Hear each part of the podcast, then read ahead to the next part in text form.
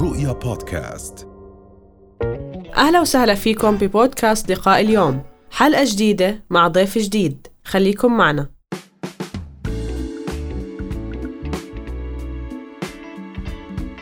خلينا نحكي على القدوة. يعني نحن بنعرف دائما إنه أنا كأي كأهل قد ما أضل أحكي لأولادي يعملوا إشي. إذا أنا ع- نفسي عم بعمل عكسه مش رح يردوا علي لأنه هم بيقلدونا بشو إحنا بنعمل مش بيردوا علينا شو إحنا بنقول. فبداية هلأ أنا معناته القدوة لابنائي بغض النظر شو لازم آخذ بعين الاعتبار كأم أو كأب؟ لأني أنا رح أكون قدوة لأبنائي. طيب في البداية اسمحوا لي نوضح أنه موضوع القدوة موضوع مهم جدا جدا بحكم عملي أكثر من 15 سنة في المؤسسات التعليمية. آه، مش المدارس لحالها بتشتغل على موضوع التربية والمهارات. في جانب كبير على الأب في موضوع القدوة. بس إحنا في عنا دائما بنسميه تقليد أو النمذجة أو المحاكاة. لازم نميز هل التقليد هذا قدوة حسنة أو خلينا نحكي في الإطار السلبي. يعني إذا بنتذكر في الأقوام السابقة كان الخطاب الديني كل ما بده يجي خطاب ديني يقول لك هذا ما كان عليه آبائنا وأجدادنا. فهذا أحيانا بيكون تقليد أعمى. فإحنا لا بدنا نركز على موضوع اليوم القدوة الحسنة. فدائما بنسأل حالنا هل أنا معقول قدوة حسنة لأبنائي؟ هل أنا المثل الأعلى لهم كيف بدي أعرف؟ في نقطة مهمة جدا آه، دائما بنفكر إنه أنا كرجل صالح أو الناس بيعرفوا إنه هذا رجل صالح هل هو قدوة؟ مش دائما يكون الرجل الصالح جزء مهم يكون قدوة لأنه أحيانا خلينا نحكي بالعامية بنشوف بعض ال- ال- الداعية محاضر بتلاقي أولاده عنده مشاكل. فمباشرة ب- بلغة عامية نحكي طب ما هو كان نفع أولاده. هلا الموضوع مش موضوع قيمة. إحنا رح نيجي اليوم نتحدث عن موضوع قيمة ومهارة في موضوع القدوة. هلأ في عنا نقاط مهمة جدا. إني أنا كأب كولي أمر كيف بدي أعمل القدوة؟ في خلينا نسميها 3 دي القدوة. خلينا نسميها ثلاثية القدوة. رقم واحد اللي هي الإعجاب. لازم أكون أنا البطل عند ابني. لازم الفكرة هون مش إنه أنا بس إعجاب الفكرة هون في العلاقة الإيجابية. نعم. يعني من بعض الاستشارات اللي كانت تيجي لي. آه، أستاذ مهند أنا ابني عمره 17 سنة. تخيل بيصحى الصبح من جنب بمر من جنبي بيصبحش علي. طب سألت حالك سؤال أنت لما تمر صباح جنبه بتصبح عليه؟ أنت بتسلم عليه؟ والله يا أستاذ مهند وأنا قاعد في في غرفة اللي اللي بشتغل فيها في البيت بتدقش الباب وهو داخل علي. قلت لهم أنت لما دخلت على غرفته دقيت الباب عليه. هل انت بنيت العلاقة الإيجابية اللي هو صار في خلينا نحكي إعجاب في هاي العلاقة اللي إحنا بنسميها تكون علاقة راقية ما بين الأب وابنه؟ النقطة الثانية واللي هي المهمة اللي هي تكون الحب. الحب إنه أنا أحب والدي. احب الأب مش مش فكرة الحب الفطري. يعني لو نيجي ناخذ مثال حبنا الرسول صلى الله عليه وسلم هو حب فطري. عاطفة دينية وإلى آخره. الفكرة إن أنا أتعلق بهاي الشخصية أحب هاي الشخصية أحب معاملة الشخصية. كيف بتعامل؟ كيف بشاور؟ كيف إلى آخره؟ أحيانا لو نيجي لبعض المشاكل الزوجية بتلاقي إنه هذا الزوج بيعامل زوجته بطريقة كان شايف والده بيعاملها مع والدته. فأنا كيف فكرة الحب في المعاملات كمان؟ كيف كان يعامل؟ كيف كان يشاور؟ وإلى آخره. من النقطة المهمة جدا اللي إحنا بدنا نركز عليها الاتباع. سيدنا محمد صلى الله عليه وسلم كان ذكر في الآية الكريمة آه رح تيجي إن شاء الله. نعم. يعني هو في مجموعة من الأمور إحنا إذا بدنا نركز عليها الإعجاب مبدئيا والحب من الأمور اللي ذكرتها. هي كتير ضروري إن إحنا ن- نخلي أبنائنا يه- العلاقة الطيبة ما هي بعد اللي الحب. الاتباع. نعم الاتباع. ألا أنا بدي يتبعني ابني. إذا أحببت الله فاتبعوني. فاتبعوني. هون لازم أنا إذا هاي ثلاثية ابني مشى عليها أنا بديت ثلاثية القدوة. بعد ما ابني هاي ثلاثية القدوة أنا ببدأ في تفاصيل مختلفة. كيف بدي أعمل كيف بدي أحكي؟ وأنا يعني من, من هذا المنبر بوجه رسالة إلى كل المؤسسات الرسمية المقبلين على الزواج. إحنا بحاجة إلى توعية الأب كيف ينشئ أسرة. موضوع إن ال- العلاقة بين الأب وابنه مش هي علاقة فردية أو علاقة بين اثنين هي علاقة مجتمع. أنا لما يبني يطلع عنده مهارة معينة عنده قيمة معينة أكيد راح أشوفها صداها على المجتمع بشكل كبير. نعم ويمكن كمان من وحدة من الأمور اللي يعني كثير ضرورية هي إحنا مش بس نربي أبنائنا إنهم موجودين عندنا لأنه زي ما ذكرت هم رح يطلعوا على المجتمع.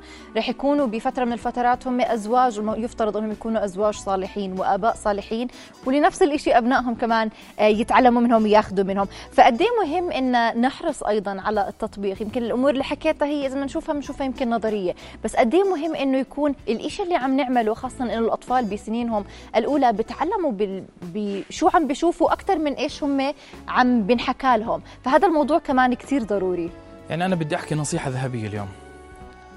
بدك تكون قدوة ما تحكيش. مم. اعمل. افعل. خلي ابنك يشوفك. دائما الحوار اللي بيكون وان واي هذا مش توعية. هذا أنا بس عمالي يعني بحط معلومات معلومات وأنا ابني يمكن ما بيتقبلها. فعشان هيك أنا مضطر إني أنا أكون حوار أخذ وأعطي بين بين ابني وإذا ما عندي هذا المهارة في الحوار خليني أنا إيش؟ أضلي ساكت وشوف أعمالي. يعني سيدنا محمد صلى الله عليه وسلم حكى صلوا كما رأيتموني أصلي. قديش الصلاه مهمة؟ ما دخل بتفاصيل وإلى آخره. قال لهم زي ما أنا عمالي بصلي شوف. صلوا. فشوف قديش هذه جزئية مهمة في الدين بس كانت تطبيقها على الفعل. فموضوع إنه يتبعوا تصرفات أبنائي هذا جزء مهم جدا. طيب هلأ نحن بنعرف إنه أكيد الواحد بحاجة لأكثر من قدوة كل مجال. يعني هلأ مثلا أنا قدوة في مجال مثلا كيف أنا أدير أموري المالية كيف أشوف مستقبلي. في له قدوة واشياء بالأمور الدينية؟ في عندي قدوة وبالأمور الحياتية بالتعامل مع الناس قدوة. هل لازم القدوة تكون لكل هدول؟ ولا أنا بدي أعلم أولادي يصير عندهم قدوة لكل واحد من هاي المجالات؟ هلأ 100% معظمنا عنده في كل مجال قدوة معين بس أحيانا مين رسخ في بالنا هاي القدوات؟ بتلاقي من عنصر الأب. اللي وجهنا بعض التوجيهات. واحيانا إحنا بنلجأ للأب في تفاصيل يمكن ما مرت عليه. بس إحنا شاعرين إنه هذا هو القدوة هذا هو اللي ممكن تجارب الحياة مرت عليه فبنحب ناخذ ونعطي معه. أكيد في قدوة مهنية وقدوة دينية وقدوة خلينا نحكي ثقافيه إلى آخره بس ال- الركن الأساسي القدوة من عند الأب. من البيت طبعا. 100% نعم.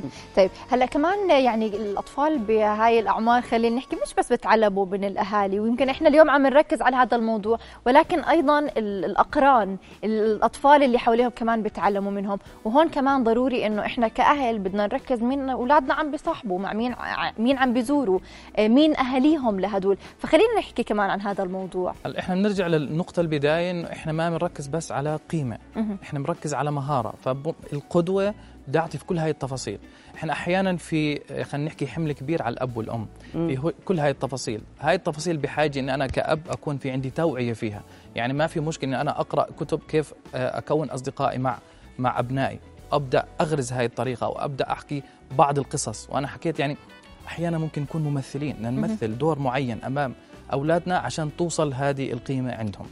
وأحيانا إحنا بنركز يعني آه، قول علي بن أبي طالب آه، ربوا أولادكم لزمان غير زمانكم. إحنا ممكن أحيانا يصير حوار بينه وبين ابنه زي ما أنا بدي. والله أنا ابني شعراته شوي آه، طوال أنا مش عاجب. إحنا بنحكي عن موضوع مهارة.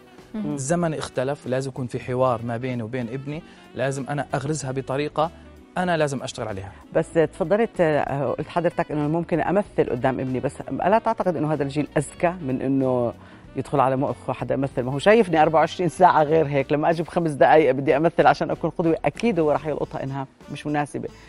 يعني لا أنا لازم أتبنى يمكن نمط تفكير مختلف إذا يعني هو ممكن. تمثيل إحنا يعني بصفة عامة بنحكيها. واحيانا بس السنوات الأولى بحاجة آه. انه لأنه ابني في السنوات الأولى هو عامل تلسكوب علي.